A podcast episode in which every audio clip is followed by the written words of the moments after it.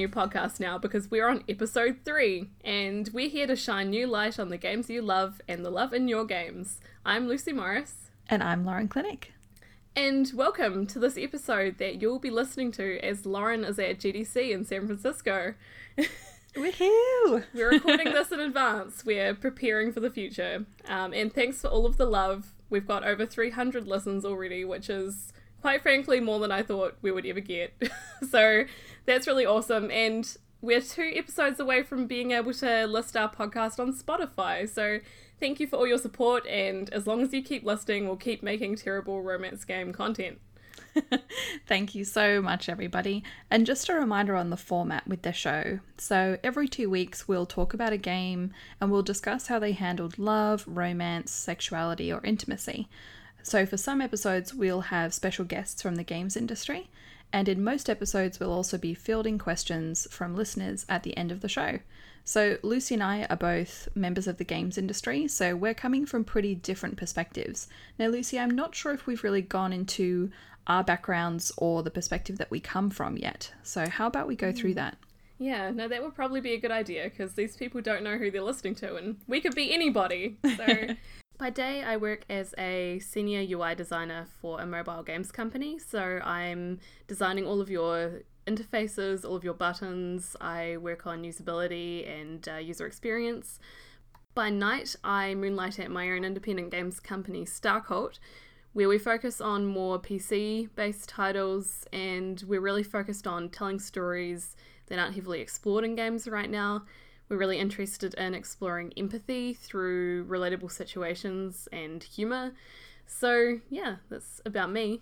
Beautiful. And so for me, I'm coming from a games marketing and P R perspective. So I head up a small team and we're providing marketing and P R services to game developers. So it's about getting your message out there, whether it be the, the brand of your studio or you want to get an audience really hyped and excited for a game that's going to be coming out. That's when people tend to talk to us as well. So we would have more of a specialization in mobile games, and just as a team, we have a preference for sort of vibrant, colorful, and also non, non-violent games and non-typical games that we tend to work with. So Lucy and I come from really different perspectives, and even as consumers and fans, we have pretty different tastes, but also a pretty big overlap as well. And talking about likes and dislikes, the game that we're going to be talking about, uh, I think we had some really mixed feelings on, maybe maybe some more negative feelings than most of the games that we're going to discuss. So shall we lay it on them, Lucy? I think so. I think that we've started a, a trend of talking about really controversial things, because our first episode was on Andromeda, which was uh, stereotypically disliked. But today we're going to talk about Doki Doki Literature Club, which is a visual novel that has come to a lot of pop culture acclaim recently. It's very much in the zeitgeist and in the games field right now, and it was developed by Team Salvato. It's a free game on Steam, which probably, well, definitely aided the fact that it went very viral late twenty seventeen for Windows, Mac and Linux, and then later on October sixth it launched on Steam, and it was developed over two years by Dan Salvato, who was uh, previously known for his modding work on Super Smash Bros. Melee. What's interesting about Doki Doki Literature Club is that it's built using Ren'Py, which I think we mentioned last episode, uh, where the Lemisoft community is based, is also where the Ren'Py developer community is based. Uh, so it's a free visual novel engine, so you can download Ren'Py for free and start making your own visual novels in it with a pretty solid um, framework that has all of the affordances of normal visual novels uh, given to you without much effort on your part, which is really cool. Uh, and also an engine that I really recommend for anyone that wants to make visual novels for the first time or wants to experiment with uh, visual novels or kinetic novels. So yeah, a little bit tangential, but if that interests you, you should download it and give it a go. And it's interesting because last week we talked about Dream Daddy, which is uh, a visual novel as well, um, arguably, and also a game that has meta content themes as well. So there's an interesting link between Dream Daddy and Doki Doki and all the alliteration of all the D's. I'm probably going to be shortening it to D D L C when we talk about it, just because saying Doki Doki a million times gets a bit old. So before we get into it, uh, we always warn people that when we're discussing a game, we are going to be spoiling the content and going a lot uh, into the narrative of the game and what it does and what it doesn't do. Beyond that warning for this episode, we need to have a trigger warning and some content warnings here, because this game deals with some very, very serious topics, with mental illness, with self-harm, and with suicide. So we will be talking about these things. We'll be talking about how this game approaches these, how it has treated its own content, and how it has framed it. So we're not going to go into really distressing detail, but uh, it's something that Lucy and I both found difficult as players. Uh, we might have some difficulties discussing it as well. So absolute content warnings for this episode. And if you need to take a break or if you need to skip this, then we'll see you at the next episode.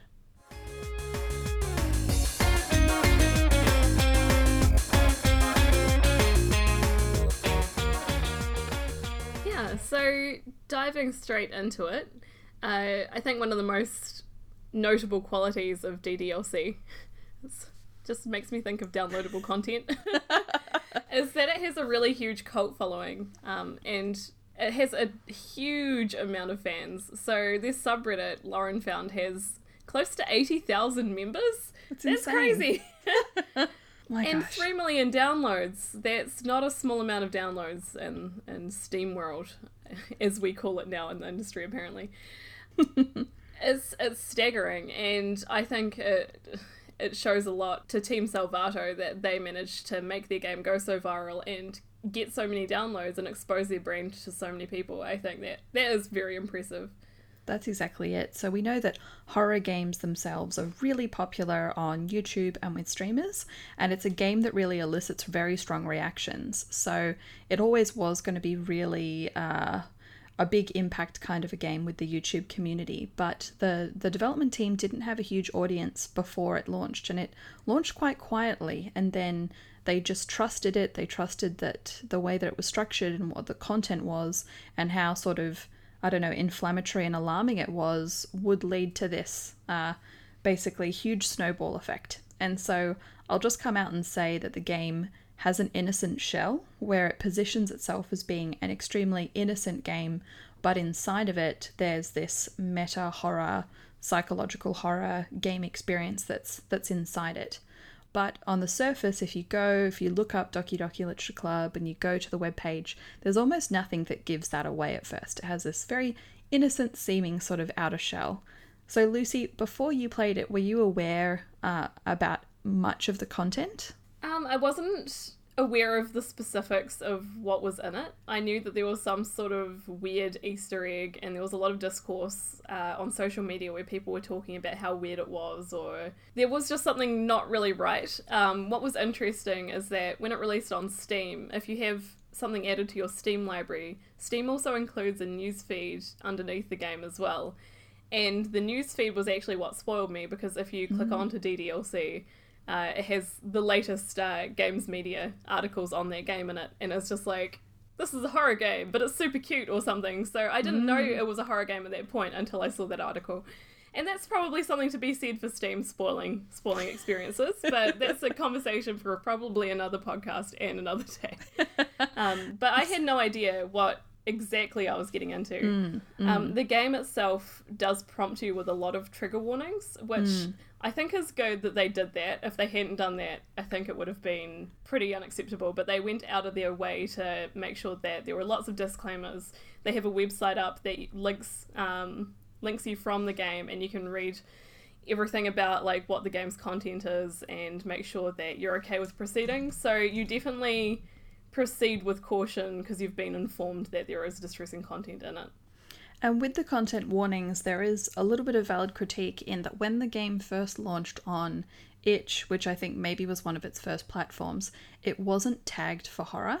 So mm. in the game, you'd open it up and it would give you a content warning uh, that says, this game is not suitable for children or for those who are easily disturbed, and individuals suffering from anxiety or depression may not have a safe experience while playing this game. For content warnings, please visit, and then had a U R L that you mentioned with more information, but it wasn't tagged with horror on itch. So it's this interesting balance where the developers were maybe trying to keep a little bit of the mystique around it actually being a horror game by not tagging it on itch. Then the developer was called out and, and said, you know, you're right. I need to go beyond the content warnings. I have tagged it with horror as well on itch, and I'll make sure that it's tagged under horror for Steam. So, you know, it's, it is one of those things where uh, it looks really innocent on the outside, but then uh, with much poking, you find out, you find out more. So the description of the game, the, the innocent-sounding Wikipedia description says, the story follows a male high school student who joins the school's literature club and interacts with its four female members. The game features a mostly linear story with some alternate scenes and endings depending on the choices the player makes. While it appears at first glance to be a light-hearted dating simulator, it is in fact a psychological horror game that involves heavy use of breaking the fourth wall. Thanks, Wikipedia. I think maybe we should frame why we're talking about D D L C on this podcast if it is in fact a psych horror game. Mm. Uh, and that's, I think it's many reasons. One, it uses the the affordances of otome games to be that kind of light-hearted, like, dating simulator show. It's very much stereotypical of a lot of uh, usual dating simulators, and a lot of the Let's Plays that I watched after playing this, uh, they thought that it would continue down a certain path because you have certain expectations of the genre and of the mechanics. And it's using this kind of dating simulator as a front for tricking you into believing it's something it's not. Yes, basically. And in that way, the game has been popular with some visual novel fans and developers, and it has also been popular with people that have typically, like, hated or disliked visual novels or anime games and feel like they would never pick them up, which I think has contributed to some of the popularity as well.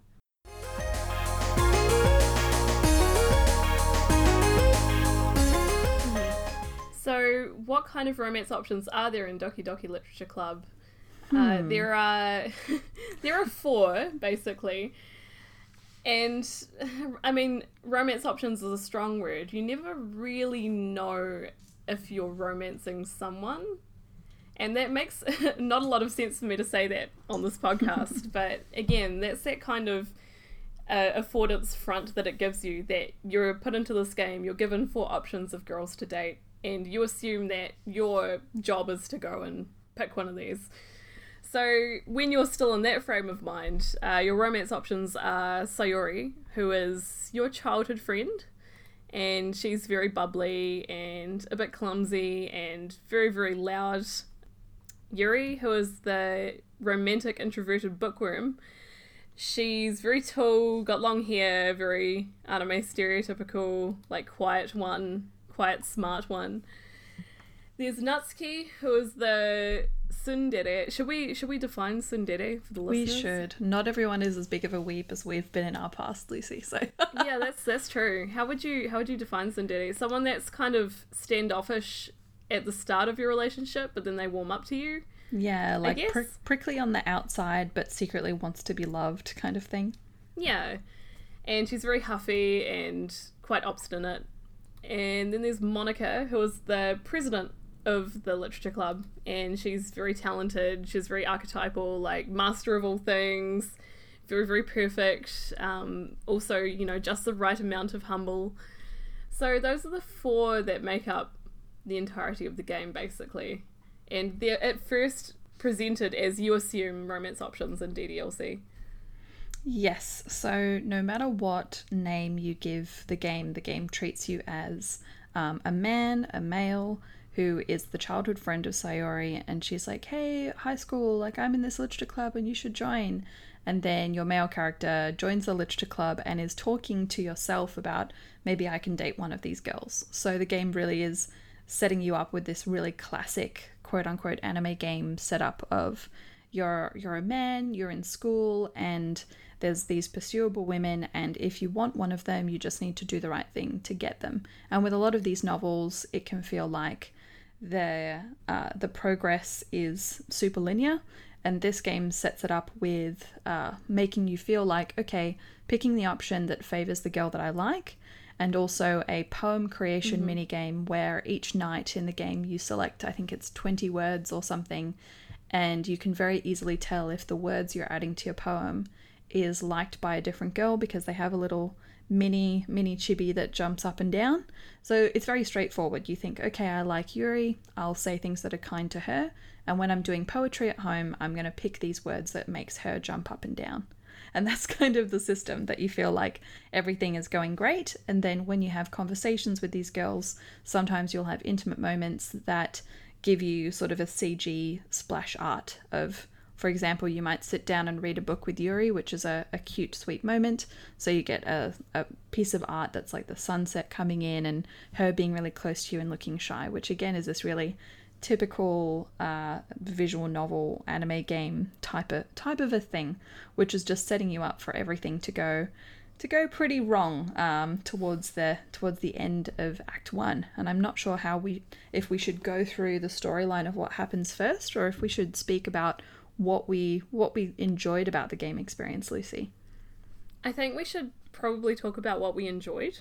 Because I'm trying my best to be objective, because I know I know a lot of people really liked this game, and I do think that it did several things really well. It's not a game that I particularly enjoyed, mostly for content reasons, but yeah, it, it did do things well, and I'm I'm willing to admit that it's important to be objective. Yeah. So, what I liked about D D L C, it's another breakout hit like Dream Daddy was, in the fact that it popularised visual novels, and to get so many people playing them in recent past has been great for the genre. Uh, someone on Twitter tweeted at us when we were soliciting questions for this episode, and uh, Mikomi Kisomi, sorry if I've mispronounced your username, said that D D L C was an interesting take on the typical V N tropes of the meta twist, and most Japanese V N fans in the, V N being visual novels, in the West have already forgotten about it, but English V N devs haven't. It inspired and brought a, in a lot of new devs to the V N field, so the effects of D D L C will last for years. And I do agree that this, along with things like Dream Daddy, have really proliferated this type of game, and it's getting a lot more people thinking about visual novels, thinking about romance games, thinking about fiction games, and that's something I thought it did really well. Um, it also used some creative mechanics to break the fourth wall, which is ostensibly what everyone is talking about with regards to D D L C, and I think that's also the wow moment, the shock moment, that everyone kind of sat back and they're like, whoa, well, this game has reeled me in, and this is really creative, and now I really like it. And some of those creative mechanics with fourth wall breaking include, you know, fake game crashes and file changing and glitching and and again these kind of fourth wall breaking scary scary moments um that do happen. And I think uh, we were talking about at one point the one of the game characters addresses you not by your player name but by the the actual you the player person's name, um so it it's somehow tracked the administrator name of the of the P C or the computer being played on. Holy shit. Scary. What's quite interesting is that D D L C also has uh, instances where it can detect what other programs are running on your computer. For instance, if you're running, I think, certain versions of XSplit and Open Broadcasting Studio, she will trigger different content when you are, when I think she's describing your name, so she will hold back and, like, say something else. And she'll actually start talking to the stream, which is quite... And oh I think that's re- it's really creative. I think I think that's a great idea, mm, and that is they, they obviously did it quite well. Mm, mm. And I suppose with the developer team's past being in modding and in tool development, maybe that does lend itself to some pretty interesting applications, sort of tech-wise and code-wise, to this game itself. And I mean, talking about this game in terms of romantic narrative, we've talked about those four game uh, sort of N P Cs as being the love interests. And then as you progress through this narrative, and the character of Monika is really being set up as maybe a bit of an antagonist, while the three other girls are positioned as love interests for the player character, Monika seems to be pursuing you, the, the person behind the screen, which I think is a very a very interesting divergence in terms of a romantic setup, even if I do think it's uh, negative and unhealthy. Yeah. it, it was an interesting difference. I don't really want to go too much into the detail of the storyline, as Lauren mentioned before, but there's a moment at the end of the game where the kind of narrative experience within the game shatters, and then you get put in this fourth wall breaking scene with Monika, who has erased the rest of the game, the game essentially, and is now talking to you as the player rather than you as the protagonist inside the game. And she has a very obsessive personality. She is obsessed with you as the person, not as the protagonist. And this is uh, emphasised by these metagame elements because she is part of the game. She lives within the game. So, for instance, if you shut down D D L C and then you open it again, she'll say, oh, you know, that caused me pain. And I actually saw a couple of comments on um, the D D L C wiki that said, like, I keep the game open because I don't want to... I don't want to cause her pain. Like, it's an interesting... Mm. Interesting, yeah, I know. I don't know what word to give it other than it's interesting. It's certainly something that's very thought-provoking, mm. um, but it will definitely be received differently by, you know, the entire spectrum of people, so... It definitely had an impact, and yeah. I've spoken a little bit about how I... I admire the title for appealing to visual novel fans and also people that hate visual novels. It's this genre-breaking mix of having expectations and then subverting them. I like that there is a narrative in the game that you can't fix the universe. There's a lot of valid critique of romance titles and visual novels in that it's, you know, like a, a romance fantasy or a power fantasy where the quest, the player's never questioned, you get what you want. You can look up a guide if you want to get a scene with so-and-so and it's just not like a realistic life experience. Then in this game, Monika turns that on her head because she's saying, you came in here with expectations and you wanted someone and you're pursuing them, but instead I'm going to pursue you and I control this universe and I control this game. So I'll force decisions for you and I'll... Uh, and I'll change games and I'll erase uh, female characters that you expressed care for and things like that. So I've seen some people say, wow, Monika's like this interesting feminist critique. And to that I would be like, no, that's going way too far. That's way too generous of an application. But it is an interesting um, subversion of player power. Because you and I talked about th- the impact that a game has when it says you don't get the happy ending, right? Yeah, it's really interesting in D D L C, in this endgame scene. She actually goes through and methodically deletes files from the game folder, and you can't you can't stop that if the game is running. Like, she'll be doing it as you progress the dialogue, and yeah, it's, it's interesting because you don't have the agency to keep those files there without interfering with, like, you know, shutting the game down. It's it's her game and her files, and it's it's creative. Mm, absolutely. I also liked that some of the scares in the game were random probability ones. So not just, you know, that you would see that you would see some kind of distressing, scary imagery or something would happen. Some of the scares in the game were literally like, there's a ten percent chance, a thirty percent chance, a fifty percent chance that you'll see this flickery, creepy image. And that was an interesting way of customizing uh, the play experience a little bit, keeping you on your toes because you weren't sure what would happen. I also think it's a very clever title for having so many layers of Easter eggs and so many layers mm. of references and so many dead ends and weird files. So the, you know, the aluminium foil hat Reddit community could just go bananas and just, you know, because there, there are people that love to be the secret finders and some mm-hmm. people that have a really, you know, a huge YouTube following because they break games and they find the hidden stuff. So you and I talked about this a bit on the, the cult ending discussion with Joseph. Yeah. It's it's interesting when a developer trusts a community to find hidden meanings and find all the random different trails, and the developer has come out and said, okay, everyone, you have found everything, you don't need to keep obsessing quite as much, which I think is very interesting. Yeah. Uh, and that there are these YouTube people that have that have done, you know, a million and one different theory videos, or here's how to get so-and-so scare, and that is an interesting modern part of, of games and, and them being consumed these days, which is yeah. really interesting. I think it's an interesting example of withholding the whole truth of the game only serves to fuel your community to uncover the whole truth. So mm. it's definitely a smart move on Team Salvato's part that they left so many Easter eggs because it just brought the community closer together. It got people talking. It got people sharing their experiences of the game, which is true if things have different probabilities of happening. You might talk to someone who played D D L C and they'll be like, do you remember this part of the game? And you're like, no, no, I don't. That didn't happen to me because I didn't have that probability. Mm. Also, mm. the jump scare thing. I actually hate that because I'm terrible with jump scares and I want to know one hundred percent if something's going to come at me.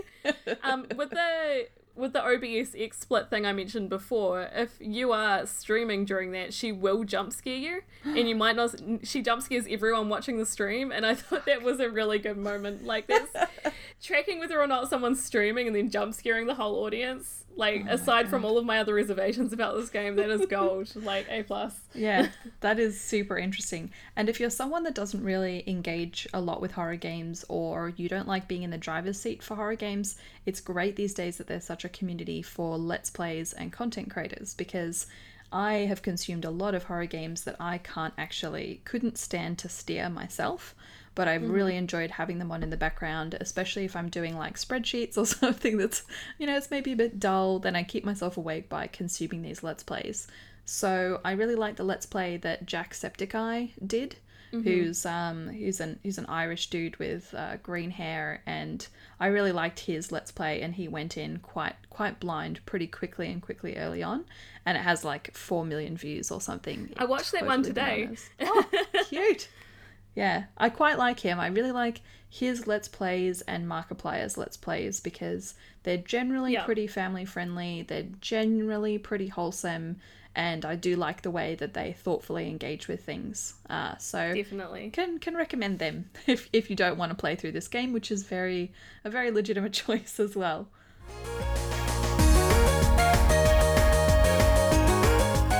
Limitations. I think we've already maybe talked about this a little bit, but what do we think that D D L C could possibly have improved on, or what didn't they do as well? There's there's so much. there's... Yeah, I know. I feel really bad, like, having bad hot takes on this game, because I know a lot of people really enjoyed it. I do a lot of advocacy work in the game space regarding the representation of mental health, especially in horror games. And I've had a lot of um, personal experiences with mental illness in the family and friends as well. And I thought I was fine going in with these tags, but it ended up being far more shocking than I thought it was, because it misled you so, so much. Mm. So your childhood friend Sayori, she actually starts to open up to you a little bit into the game about how she has depression. And I thought that when they started addressing this, her dialogue was actually quite good and quite mm. relatable. And I thought that they were going to do something really good with this. And I was like, okay, well, this is really cool. They're addressing depression in the game. Um, her her story is very relatable. You know, people often put up like a super happy front because they don't want the guilt of having other people worry about them. And I, yeah, it just completely goes the opposite way of being useful at all as a lesson, I think. Um, at least to me, I thought that, oh, it almost did something so good, and then it just didn't do it good at all.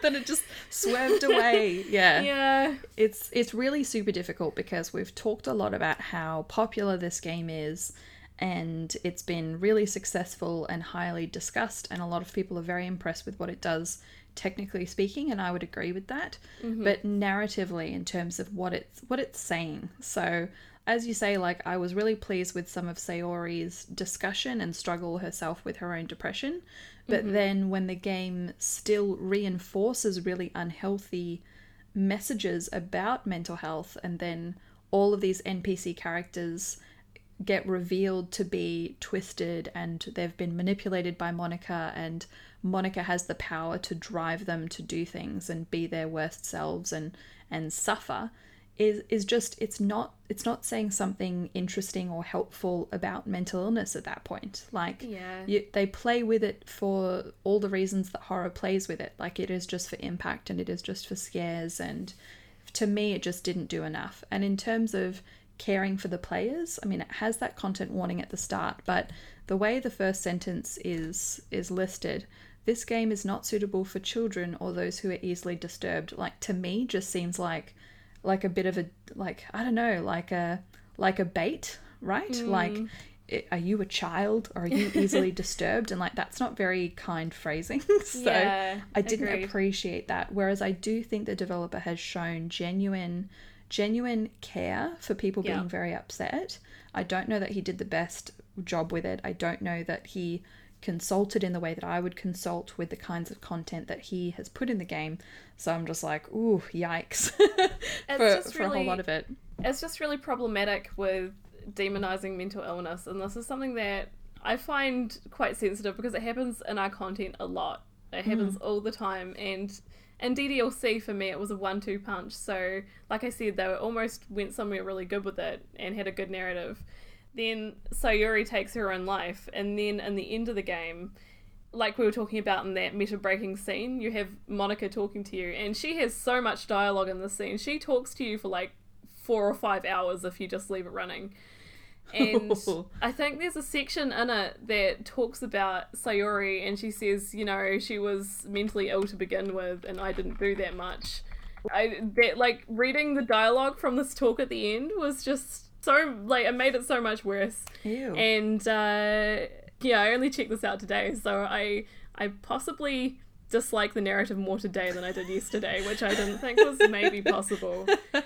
Um, yeah, and in terms of the fear factor and the discomfort, a lot I've read a lot from other people saying, I consumed the content warning and I thought I'd be okay, but again, this this combination of pulling the rug out from under you, being confronted with really alarming imagery, but then also that it's meta horror where there's file changing and your computer feels compromised and mm-hmm. your security is feeling compromised. It's a lot more heavy hitting of a fear and a horror experience than a lot of people were ready to do. I think mm-hmm. if some people, you know, they consume heaps of horror content, or they're, you know, they're a content creator that focuses on it, they'll be, they'll, they will have experienced a lot of this before, because the file changing isn't that special. There are other games that also do this, mm-hmm. but for some people it was their first experience, and it was a first experience that did like thirty things like to their yeah. computer and to their information and outside of it. So for some people it was totally terrifying. Um, so yeah, like if that's what your mission is, then okay, but a lot of people were experiencing really a strong anxiety and really strong panic, and and it deals with paranoia, and it deals with all kinds of things that just really set a lot of people off, and a lot of people have been really affected. So mm-hmm. please be careful if you go in and decide to play this game yourself.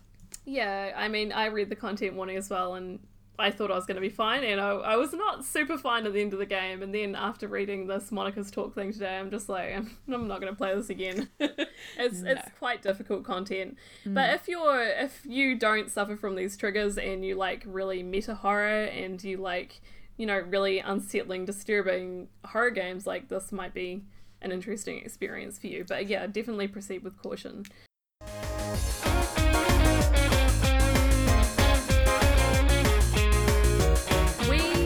Did a new thing this week where we solicited questions from Twitter. Woohoo, yeah. So again, with it being a game that a lot of people have played, we, we asked the community to talk to us about what their play experiences have been like. And so because you're all a bunch of intelligent and very attractive people, all the commentary and all the questions have been really interesting and thought-provoking. So one user, I'm going to mispronounce the name, at Elisem Lemoyne? Hmm. Didn't do a great job with that one. Asked us, did D D L C have something to say about suicide and self-harm, or were those aspects just for shock value? Which I think we have discussed in that mm-hmm. we feel that really it's been used for shock value, where we had we had a moment of understanding with her and then were shocked with her loss. So for me, mm-hmm. it's a lot more it's a lot more on the shock value side of things, but perhaps there was a few more empathy moments with her than than other games that might use this. I don't know.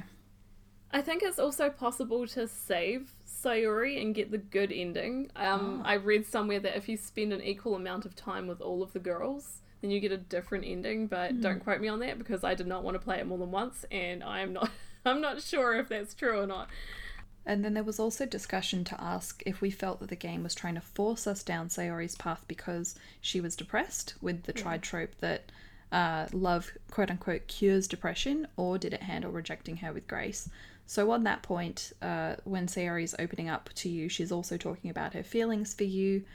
I did feel when I was having my play experience that I had a pre-existing relationship with Sayori. I felt she was being the least fluffy and the least tropey out of the other characters, because she was talking about some dark stuff. Uh, so maybe, maybe that's why I, I, I did try to pursue her first.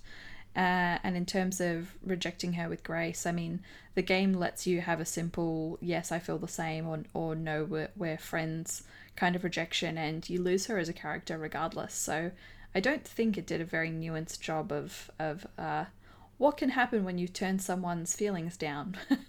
Hmm. Yeah, it was also really uncomfortable because putting you in that position and insinuating that turning someone down could drive them to doing what she does mm. is really distressing and uncomfortable mm. and so so many things. I don't really have words for it. Um, mm. I don't I don't think it handled rejecting her very well because no. one, the day after, um, Monika makes all these puns about how she how she ends her life, which I found very yeah. unfunny.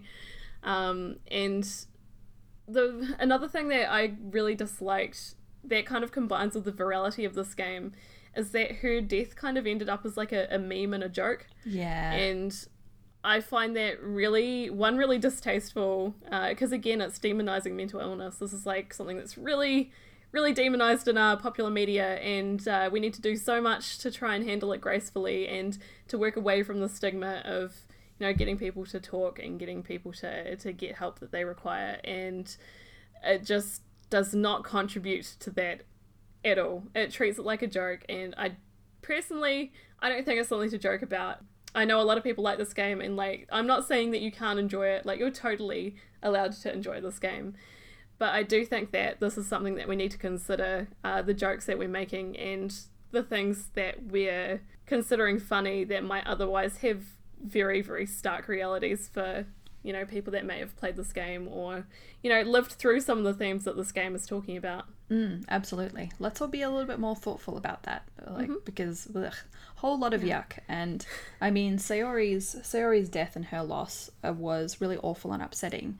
Later in the game, you also lose the character Yuri as well, mm. but her death and her taking her own life is really over the top and yeah. really gratuitous violence and a really stupid hammy animation that like and and her character deals with themes of self-harm, also very serious topic, and mm-hmm. shouldn't really be made into this kind of soap opera kind of death that that she went through. So I was really personally angry and grossed out by by that treatment as well. So yeah, that was a really weird scene as well. Mm. Like, I know what Dan set out to do, and like, he's obviously done it really well because people had such visceral reactions to to this content.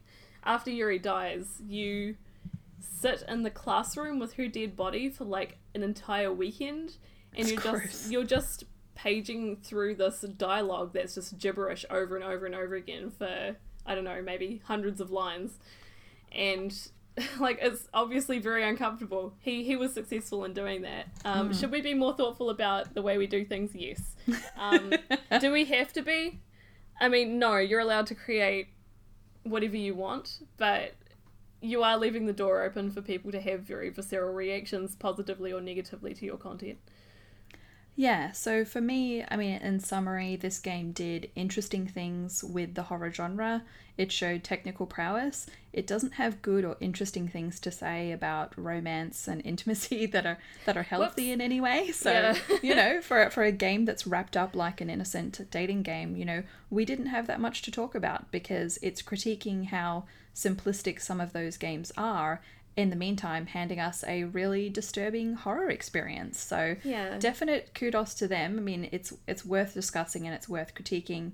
Both of us had mixed and negative experiences mm. with it, I'd say, but uh yeah, it's not not all fun and games on this podcast. Yeah, I mean, I think it was important for us to review it or talk about it on this episode because it does have the affordances and the guise of a romance game, and it does have a lot of those mechanics in it. So that's why we talked about it. Even though we talked about a lot of horror stuff this episode, I think it was still an important discourse to have, especially with some of the unhealthy ways it treats, um, say, obsession in relationships and paranoia and uh, guilt in relationships as well in Sayori's case.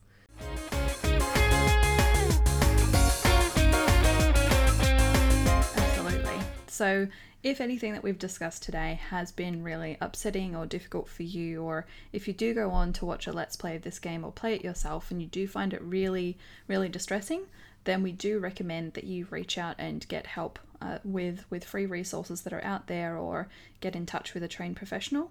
If you're based in Australia, you can call Lifeline on one three one one one four. But also, if you look up sort of a crisis hotline, or if you look up Lifeline, wherever you're based in the world, uh, you should be able to get, get some resources and talk through anything that's really been troubling you. And so that's that's for this game, that's for any other game, that's also just for life. Yeah, from me always, to you. Always good advice. Never be afraid to talk about anything if you need it. Yeah. So, despite this being the Love Games podcast, this has been the Horror Games podcast for, for one episode. I guess we're doing some sort of G D C special where we turn the turn the format on its head and we do something completely different, because it's bizarro world now. So shock tactics. Cool. So thank you so much for listening. You will have a new episode two weeks from now, even though we're recording this very far in advance. And you can reach us on Twitter at LoveGamesCast, or talk to us through the hashtag, hashtag, hashtag, hash LoveGamesCast. And we will reply to anything you tweeted us, including very interesting discourse on porn games, which yeah. I was very interested to read today. Thank you very much for tweeting that at us. I definitely opened something up that had uh, a widescreen animated gangbang. So that was... Woo. Not Wasn't safe for ready. Work, maybe. Safe for this podcast, yes. Anyway, we will catch you on the other side with hopefully a more romantic Love Games podcast in episode four. Thanks for listening, and have a good whatever time of day it is for you.